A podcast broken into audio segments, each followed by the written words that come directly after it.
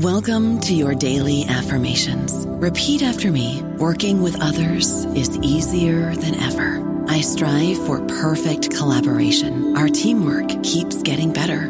Yeah, affirmations are great, but Monday.com can really get you the teamwork you desire. Work together easily and share files, updates, data, and just about anything you want all in one platform. Affirm yes to start or tap the banner to go to Monday.com.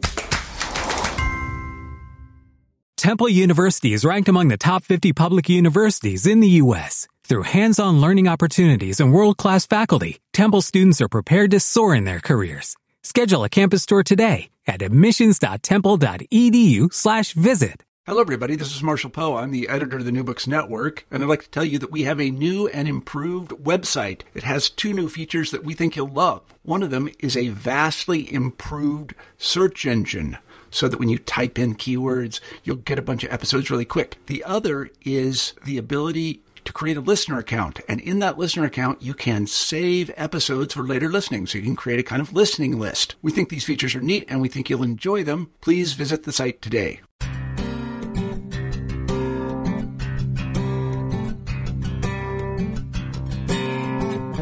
All right, welcome everyone back to another edition of New Books in Education. This is your host, Ryan Allen, and today I'm excited to bring us a book that comes from not sort of the uh, ivory tower of academia, but somebody outside of academia, but has a really great insight to, I think, what's going on in higher education, what's going on, I think, um, all, all of education, really. So I have Ryan Craig, who's managing director of University Ventures, and this is his book, College Disrupted The Great Unbundling of Higher Education and this was just published this year from uh, Palgrave Macmillan uh, with St. Martin's Press. Uh, Ryan, thank you for uh, joining me today. Ryan, it's a delight uh, to be here, and I hope uh, that the the insights are great. I was I was recently introduced at, at a conference as the most insightful investor in higher education, and to which I responded, "That's like being called the, the tallest midget." so, not a not a high bar, perhaps. No, I think it's great to have it's we don't just have professors that have insights in, in education. I think so. Uh, this is great for for the for sure. Um, if we could maybe just give us a little bit of your background and how you got into education. I know that plays right a factor into the book and kind of ties in as well. So if you want to let our audience know. Yeah, happy to. So I'm from Canada originally. Uh, got into uh, into Yale um, when uh, I was applying to university and I was fortunate enough uh, that my grandparents were able to help uh, me pay for that, and uh, really opened up just a, an entirely uh, different world uh, to me. In, in Canada, uh, you know, you fill out one form and rank your rank your universities, and you just you know you find out you know where you're where you're going. here, it's it's a real thing. it's a it's a it's a process, and, and that opened up my my eyes, and so my senior year uh, at Yale uh, for my economics uh, major, I did my thesis comparing the um, undergraduate uh, systems of Canada and the U.S. and, and doing sort of an econometric uh, uh, analysis, trying to correlate whether there was a difference in, in the two systems into as to how they produced.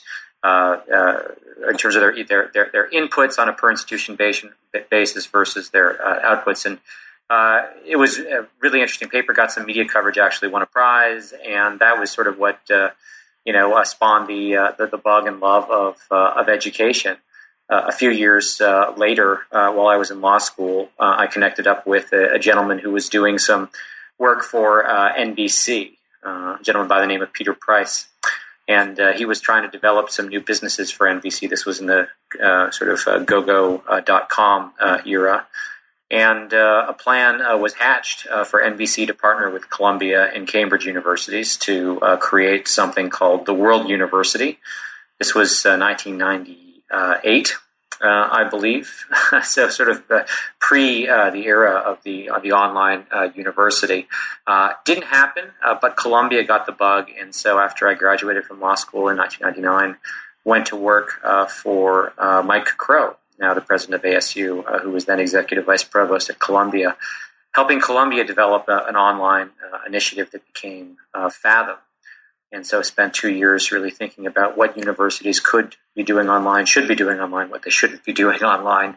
uh, and went from there to uh, Warburg Pincus, the large private equity firm, where I essentially created their education and training uh, group, and in the process, uh, uh, co-founded a company that became Bridgepoint uh, Education, which at its peak was 90,000 students, almost entirely online, one of the fastest growing universities in U.S. history and I've been on, on the board of Bridgepoint uh, since its uh, since its inception. So, I've been involved since then with um, many different uh, education companies and ventures, and currently now run a fund called University Ventures, which is the only private equity fund solely focused on investing in higher education. So, we invest in companies that partner with traditional universities to help them do things they otherwise couldn't do uh, or don't want to do or aren't good at. So our companies bring uh, capital, uh, technology, management, and innovation, and partner with universities to help them uh, develop uh, and deliver high return on investment programs for uh, students.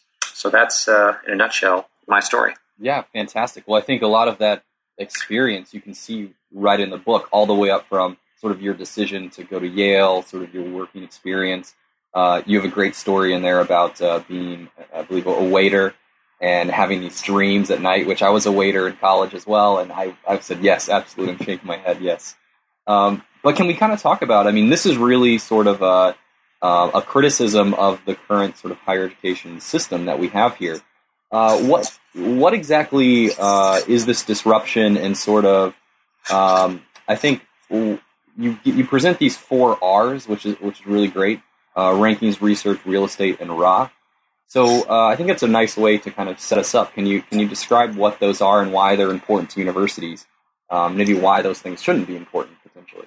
Yeah, absolutely, and it's an interesting time because as we speak, we're just a few days uh, uh, uh past uh, the Department of Education's release of the first income data that's been correlated to financial aid data, which really is going to be pro- it does provide um, outcome uh, data uh, for the first time. We know, uh, at least uh, with regard to students who took out federal loans, uh, how much uh, your graduates or your former students are actually making in the workforce 10 years, 10 years out of school. Really interesting and a far cry from the, the, the, the criteria that U.S. News and the other you know, so-called rankings use. They're almost entirely inputs, right? So they're ranking um, reputation, they're ranking selectivity, uh, they're ranking faculty resources. Uh, they're ranking endowment per student. Uh, they're ranking alumni contributions, all of which you know are inputs, have nothing to do with the actual out, out, outputs of the institution. You know, there are essentially two, two or three outputs that, that matter, uh, right? One is our students learning, and that's probably the hardest to measure. The second is, well, what, what are what are graduates, what are your former students actually making uh, in the, workforce? And the third, and you know perhaps uh, harder uh, is you know are they happy? Are your graduates happy? Are they happy with the with the experience? But none of the uh, none of the, uh, the, the rankings uh, systems as they exist currently currently measure that. So in effect. Uh, the, the, the metric by which institutions and, and more importantly the, the board the boards of trustees the governors of these institutions that are trying to determine whether they're actually meeting their their stated stated missions so the, the, the criteria that we're that we're using the yardstick if you will is flawed right rankings is one Another one, uh, which is another easy to measure uh, yardstick, uh, is research. Right? You know, where are we in terms of research dollars, research grants, and so forth? And if we're up from last year, then we're we're successful. If not, but again, really has nothing to do with any of the, the, the, the outputs, the outcomes that I just that I just mentioned. A third one is real estate.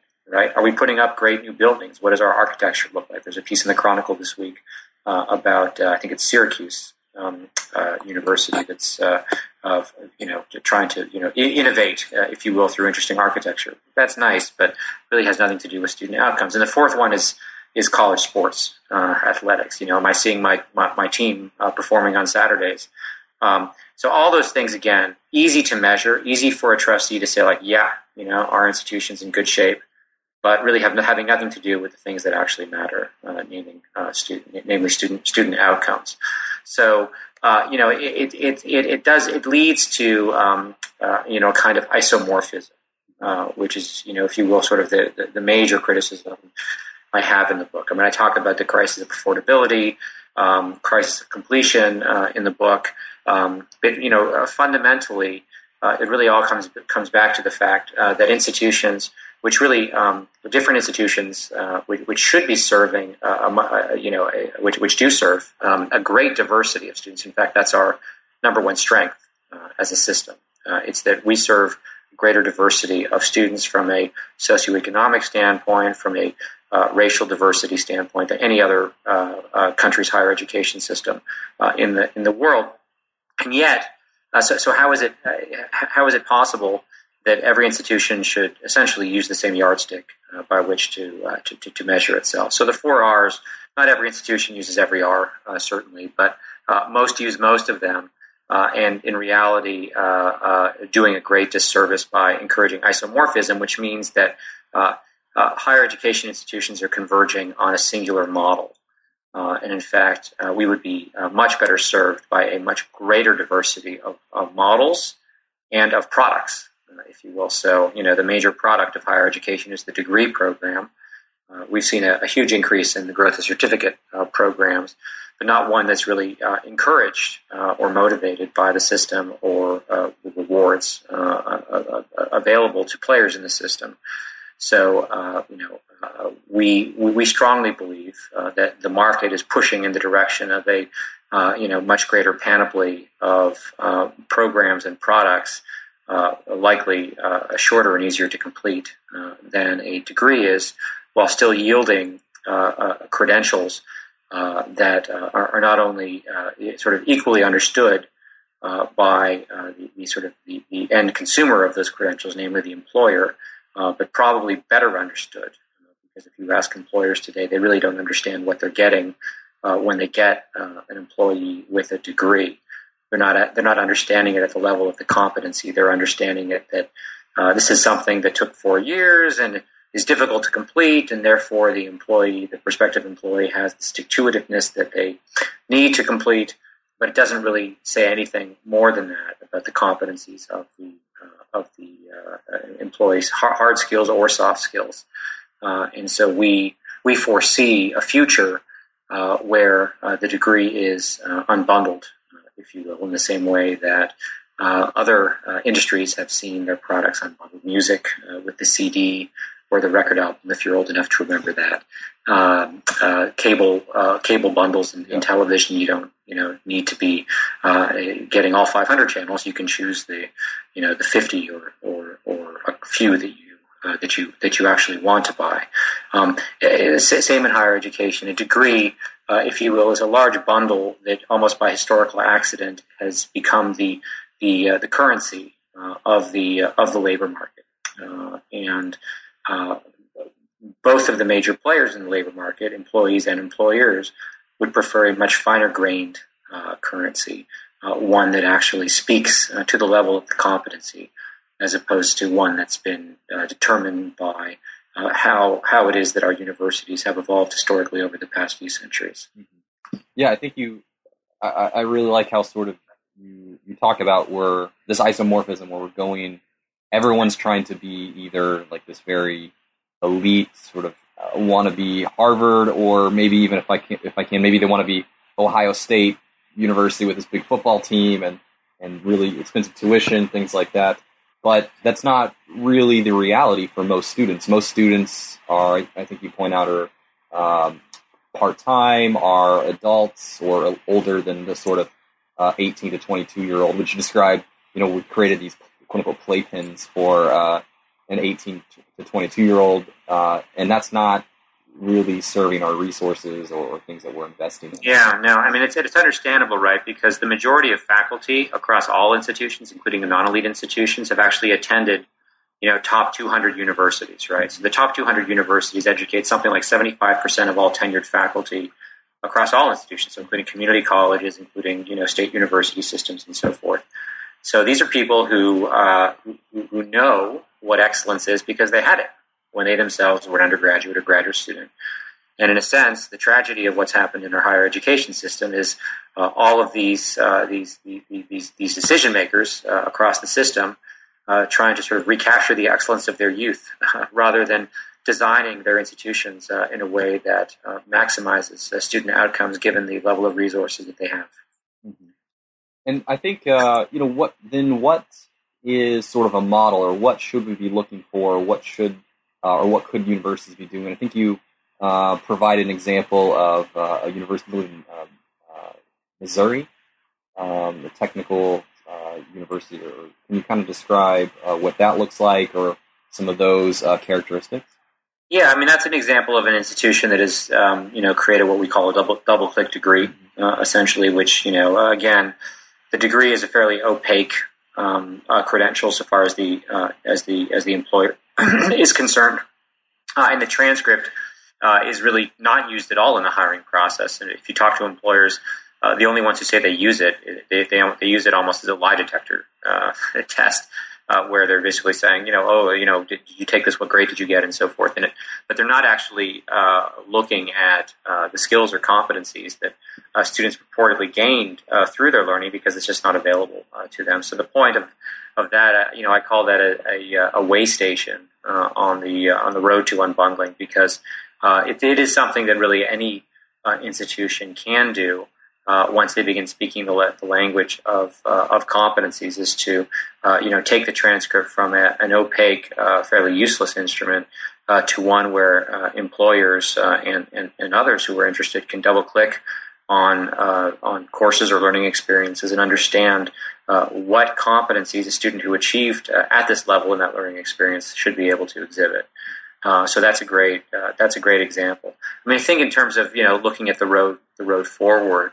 Uh, I mean, we're not the only ones looking at um, what I call just-in-time uh, providers. So these are the you know coding boot camps uh, and other uh, alternative uh, uh, players that you know folks in the Department of Education are very enthusiastic about and trying to bring into the Title IV universe through a demonstration program they're going to be announcing in the next in the next few weeks.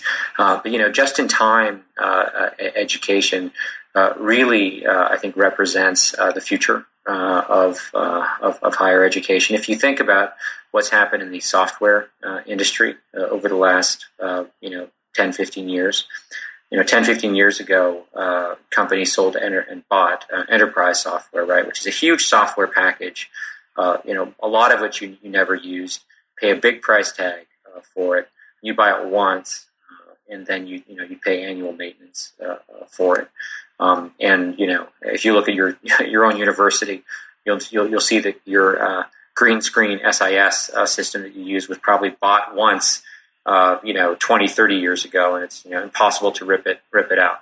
So um, you know, fast forward to today, uh, we've replaced enterprise software with SaaS. Right, enterprise software has been destroyed. SaaS is software that you don't buy, you rent essentially, and you pay for what you need when you need it.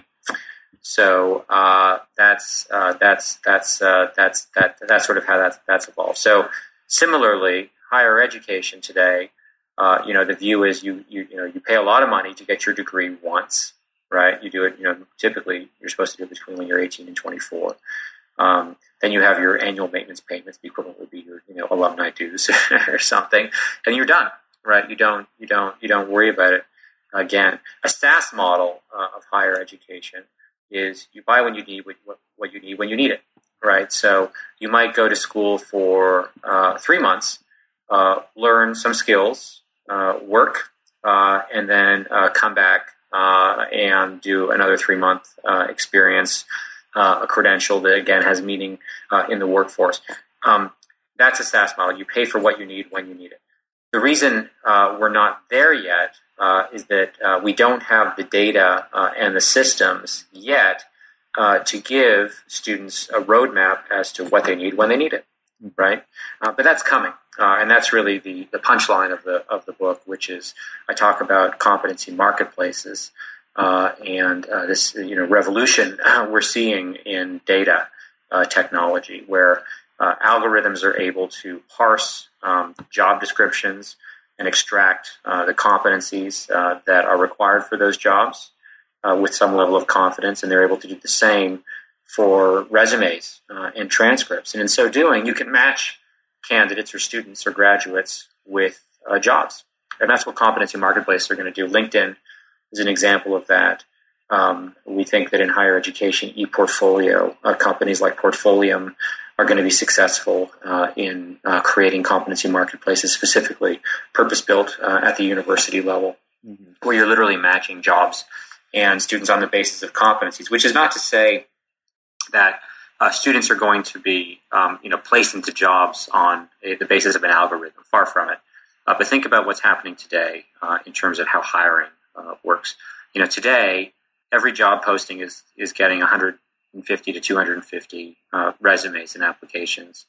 Um, uh, companies, including small companies, but certainly all mid-sized and large companies, use application tracking systems to screen those resumes. Humans don't look at all of those resumes; they run them through an ATS, and the ATS is filtering based on keyword.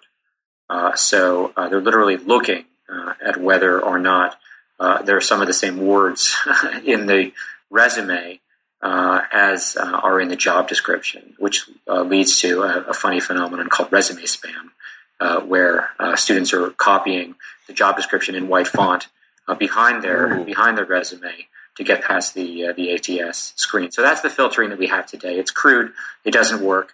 And when companies are trying to decide which 10 or 20 students they want to or candidates they want to interview, they're getting a uh, you know uh, you know probably half of them are false positives and there's a ton of false negatives that they're excluding uh, incorrectly. Uh, so what competency marketplaces will do uh, is they will make that filtering or screening uh, mechanism a lot more accurate on the basis of competency. So if you're interviewing interviewing 20 people, 20 candidates, you're not going to have hopefully any uh, false uh, false negatives, and and uh, nor will you, nor, nor will you have false positives, at least on the basis of competencies. Now, then you you interview those, those, those candidates, and you determine which of which of them is the best fit for you in terms of culture and behavior, and you know uh, so forth. Um, so it, it's it's going to uh, improve fit uh, and reduce reduce the, the likelihood of bad of bad hires. But fundamentally, for higher education, what it means is that students are going to finally have a GPS, right? They're going to have a GPS for their uh, education and career, uh, their human capital uh, development. And they're going to know that if I want to do, if I want to become an environmental engineer, that uh, the competencies required to be an environmental engineer are listed here, and there are there are many of them. And I don't just mean sort of hard skills. I mean everything from sort of core cognitive skills, executive function skills, things that make you a successful professional communication skills, problem solving skills, and so forth. All of this can be um, it, it's data, um, and it's it's it's uh, it's it's it's uh, difficult, complex data, uh, but it's it's it's the kind of things that people are working through in sort of big data and, and algorithms and so forth.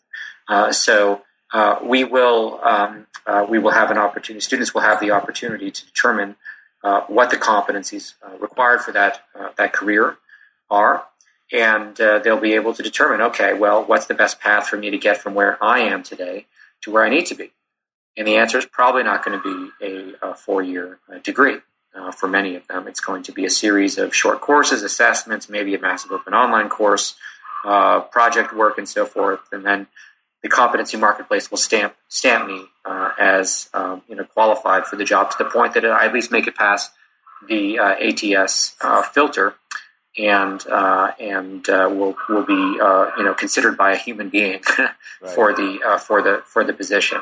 If I could jump back to uh, the point you just mentioned, you mentioned MOOCs. Um, how much of a factor do those play into this idea of uh, disruption? if you could. none. In fact, it's it's the opposite. It's been a distraction, and institutions that have actually focused on MOOCs and deployed resources against them have found themselves slipping further behind uh, from an innovation uh, standpoint. Uh, I think we were the first public skeptic uh, of MOOCs. We came out in February of 2012 and uh, said that we've seen this movie before, we know how it ends, and uh, there's no model here for scaling. Um, and we then went on to compare MOOCs to the Spice Girls, saying that uh, you know while they were viewed as revolutionary, and you know, I mean, think back three years ago, the New York Times wrote, I think, at the end of um, 2012, that uh, this is the biggest higher education um, uh, you know story of the decade, and they declared 2012 to be the year of the MOOC. Uh, so um, you know, a lot of uh, a lot of flash and viewed as sort of revolutionary, but in fact, uh, you know, just more of the same. what came before, right? So the Spice Girls, for those of you old enough to remember, remember the Spice Girls. They were viewed the same way, um, revolutionary and so forth, but actually it was just a girl's version of a, a, girl version of a boy band. In fact, that's how they were put together. But it was a bunch of managers in London in the mid '90s who put out an ad saying we're going to create a girl version of NSYNC or the Backstreet Boys, and that's sort of what what uh, what the Spice Girls were, and yet they were still important. So in the late '90s in the UK, the Spice Girls did represent something important. It represented sort of this era of cool Britannia and Tony Blair, and you know the end of two decades of Tory rule and so forth. And I, I was there at the time, and it was a pretty cool feeling.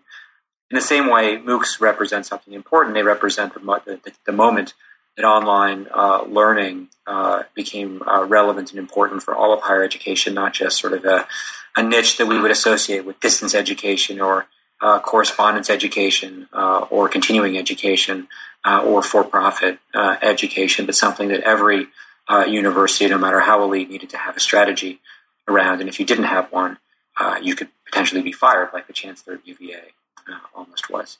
Uh, so, uh, you know, I think that's the importance of, of, uh, of MOOCs. All of the MOOC companies have moved on to different models at this point. They'll tell you that they're not MOOC companies. They're more sort of just in time uh, providers trying to create alternative credentials uh, that have meaning. That's always been our view is that what has value in the market is not content or courses, but credentials that have value and are understood by employers in the in the marketplace.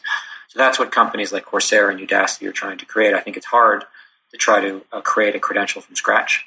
Um, uh, it's very difficult. I think that uh, at the end of the day, you need to have employer uh, engagement uh, in the uh, in, in, in, the educational program in order to achieve placement. If you're trying to offer some kind of alternative credential, and that's not something that Udacity or Coursera currently currently does. And so, you know.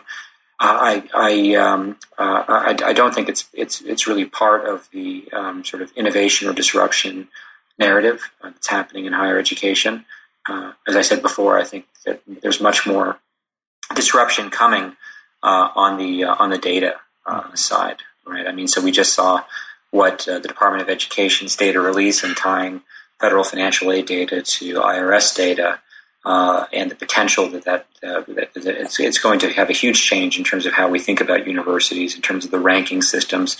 I don't see how you can be a responsible ranking system and not incorporate that data, that income data that the, the government has now made uh, available. Flawed though it, it may be, uh, it's still much better than what we had uh, what we had uh, before.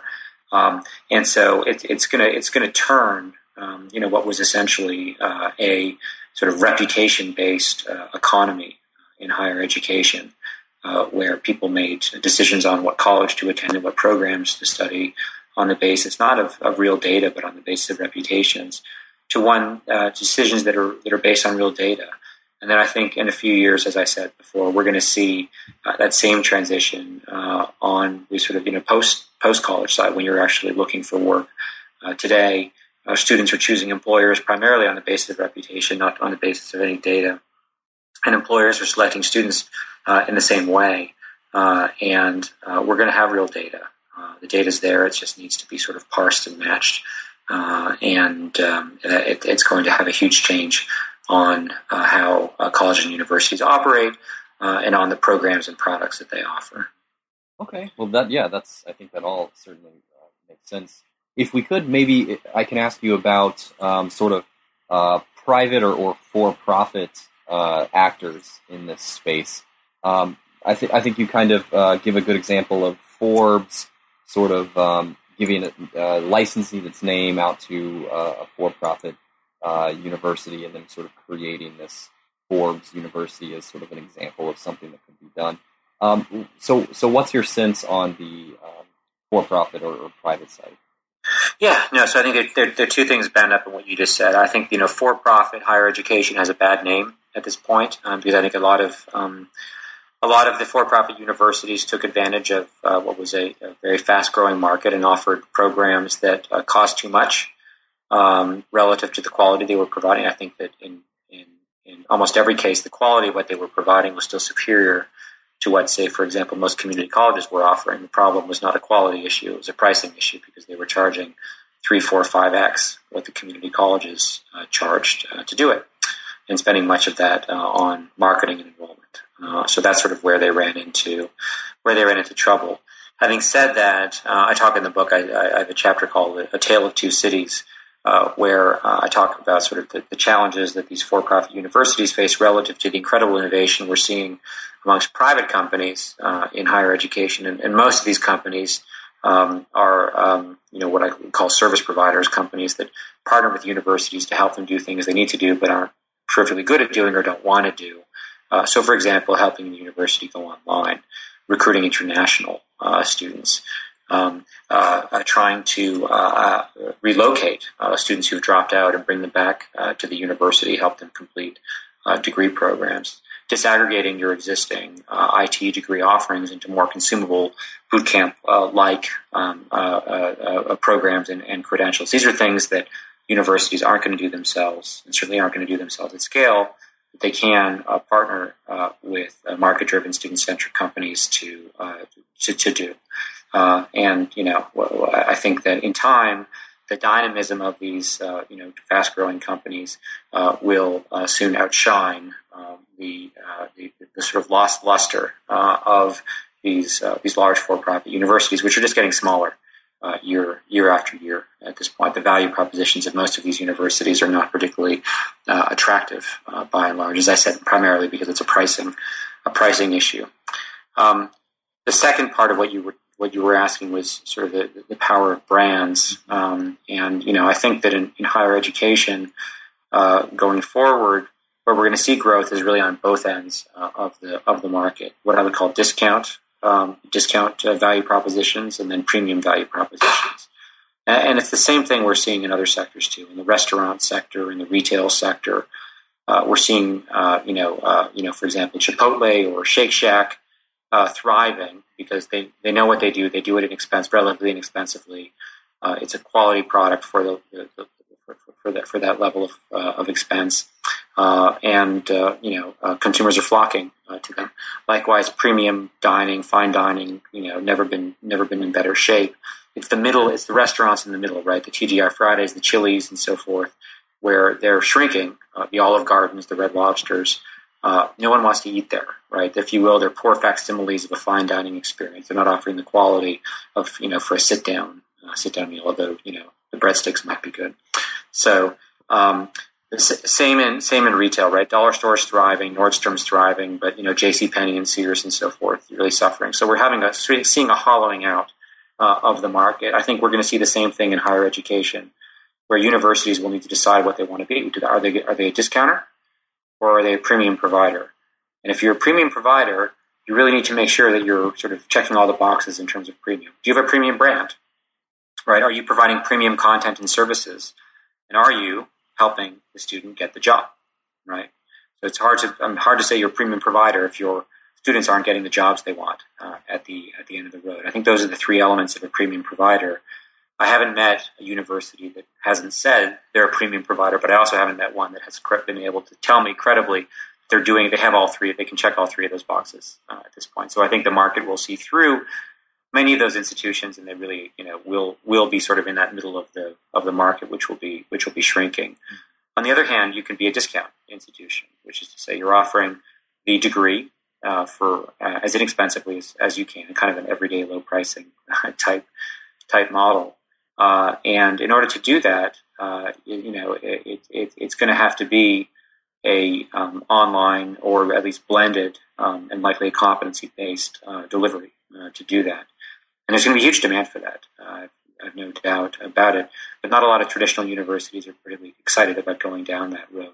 Again, because of the isomorphism uh, that so infects higher education. Everyone knows excellence and they, you know, want to aspire uh, to that excellence. So everyone is going to aim to be a premium institution, but many of them uh, won't succeed. Right. So that I mean that's sort of gets into this idea of a, of a two-tiered system, essentially, what you're talking about. I think you describe sort of these elite institutions uh, as almost like a like a debutante uh, kind of uh, uh, analogy that you use. Can you kind of talk about that? And you know, we're going to eventually say, "Oh, that's kind of quaint what you're doing there," but the rest of us have have moved on essentially. Yeah, no, I think that's I think that's right. I mean, so so today when you when you uh, when when you hear that a friend's son or da- a daughter uh, has uh, come out as a debutante, I think we all react like, oh, that yeah, that is quaint. You know, that's you know kind of old fashioned. Did you really have to do that? That sounds expensive. and so forth. Maybe you did that as a you know sort of signal of your social status and so forth. Um, once we've once we've gone through unbundling, and once students sort of have the GPS, they need to make the right decisions and buy what they want when they need when they need buy what they need when they need it. Uh, in terms of their post-secondary education, uh, I think that for many it will increasingly look sort of quaint and unnecessary um, to sort of you know have that uh, have that experience. Having said that, I have no doubt that you know lead and top you know 50 institutions will continue to have lines out the door for a long, long time, uh, just because of the um, uh, of, of the, of the rich, uh, immersive. Uh, networking uh, benefits of an elite education, but again, I don't want to. I don't want to spend too much time talking about the Ivy League because it's such a small part of the system. From a percentage standpoint, we're talking about you know sort of less than five percent of the uh, of the market. We're much more focused on the 95%. And I think that for the 95% who aren't attending elite institutions, it really will seem like a debutante. Um, uh, you know, to, to, to, go and earn a degree from a non-elite institution, why would you, why would you, why would you do that? So, um, you know, I, I, think we are heading towards a, a two-tier system, a very small, you know, country clubbish, uh, elite, immersive um, uh, experience, um, the college ideal, uh, if you will uh, for uh, you know the the, uh, the, the the wealthiest and and are certainly the, the, the top the top students, and then those who aren't able to um, you know achieve at that level, they will have a much more efficient system, one that doesn't emulate to be something that it's not, which is what we have today, and that I think is one major reason why uh, uh, almost 46% of students who start uh, degree programs don't complete them. Uh, the point is to have uh, less expensive uh, programs with much higher completion rates and um, that yield credentials that have greater meaning to employers and therefore will accrue greater value to to students. So that's um, that that's sort of where I think we're heading, and I think that that sort of latter category is likely to be a combination of online and blended delivery. Um, and uh, you know, it, it, it, to those of us who had the benefit of an elite university experience, it sounds you know sad and unequal and so forth. But the fact of the matter is, the system we have now is is sad and unequal because students are not uh, the students are not completing uh, their degree programs. They're they're leaving with tens of thousands of dollars in debt, often without uh, uh, any uh, credential of value. and there's nothing sadder than that. so you know, I think we should aim uh, to have a system that uh, serves students uh, where they are um, and uh, sort of um, uh, is, is designed to deliver credentials of value um, that they'll be able that they can they can complete and derive value derive value from, as opposed to trying to complete the credentials that you know the wealthy um, uh, uh, designed, uh, you know, 150 years ago um, eh, the system is not serving this you know broad, diverse population particularly well. Okay, yeah, fantastic. Well, I think we're kind of coming up on the end um, of the interview, but uh, uh, maybe one, one or more, two more questions. If you could, um, maybe we can put these together. What are some of the, I think, biggest sort of uh, hurdles that uh, either you sort of people have talked about when they have read your book and, and then maybe saw you later, or um, that you even sort of foresaw when you were writing the book? And then just uh, any final word, last word for uh, for the audience that uh, will hopefully go and check this out. Yeah, no, I mean, I, I think you know when I when I talk with um, sort of policymakers and so forth, uh, a lot of people in traditional higher ed just don't believe this. They don't believe that uh, technology is going to have the kind of changes that um, you know I'm talking about on higher education because it's always been thus, right? It's all our system of higher education has not really changed that much in the past hundred years, ever since we adopted the Carnegie unit. It really hasn't changed very much at all. Um, now we, we serve many more students and a much greater diversity of students, and our completion rates are lower and, and so forth. But the way in which we deliver higher education hasn't hasn't changed uh, particularly, and, and so uh, you know I, I think it, it's just a a um, you know there, there, it's it's a bit of a silo uh, thinking. Uh, people who have experience in other industries um, and who have seen how those industries have changed and been, been changed by technology, I think are better able to conceive of what higher education is going to look like 10, 20 years from now after technology has changed it. Uh, it hasn't changed yet. Uh, it's not going to change it through massive open online courses. Uh, the um, uh, the the the, uh, uh, the more appropriate analogy is um, you know through through you know sort of Uber, right? How Uber has sort of changed the the, the, taxi and limousine business by sort of becoming an intermediary and taking control of the sort of overall customer experience and redirecting resources accordingly. That hasn't happened in higher education yet, but as these competency marketplaces evolve, that's exactly what they're going to they're going to do. They're going to uh, you know uh, become the the, the, uh, the, GPS. Students will rely on uh, the information they provide. Employers will rely on the information they provide, uh, and uh, it's going to reorder um, the supply chain on the education and training side, which is you know effectively the 500 billion dollars spent today on colleges and universities. Okay, fantastic. Well, uh, we always have one final question on on the New Books Network. What are you working on next? I know this is pretty recent for you, but uh, any other projects that you have? Yeah, no, I mean we're spending a lot of time at University Ventures uh, at the intersection of higher education and the workforce, and really fascinated by the emergence of um, dozens of you know intermediaries that are trying to bridge the gap between what colleges and universities deliver today what employers are, are looking for. And there are a range of models, uh, companies that are, you know, if you will, charging the consumer, companies that are charging um, the, uh, or, companies that are, that, are, that are charging the employer, and companies that are charging universities, and then a range of uh, services ranging from uh, training to training plus placement or matching to matching uh, services, and and uh, some really interesting uh, new businesses that uh, we are uh, investing in that are trying to close the close the gap that exists that exists today. Um, so um, you know, from a writing standpoint, not not so much, but from a investing standpoint, we're trying to um, select and, and, pick what I think will be fast growing companies that are going to help. further shrink the the gap between higher education and the labor market. Okay, well, fantastic. And uh, to all my audience out there, uh, I want you to go check out College Disrupted, the great unbundling of higher education. And we have the author here, uh, Ryan Craig, Managing Director of University Ventures. And uh, Ryan, thank you very much for joining us. It was a pleasure. Thanks very much for having me. Thank you very much. And everyone out there, hope you learned. Mm-hmm.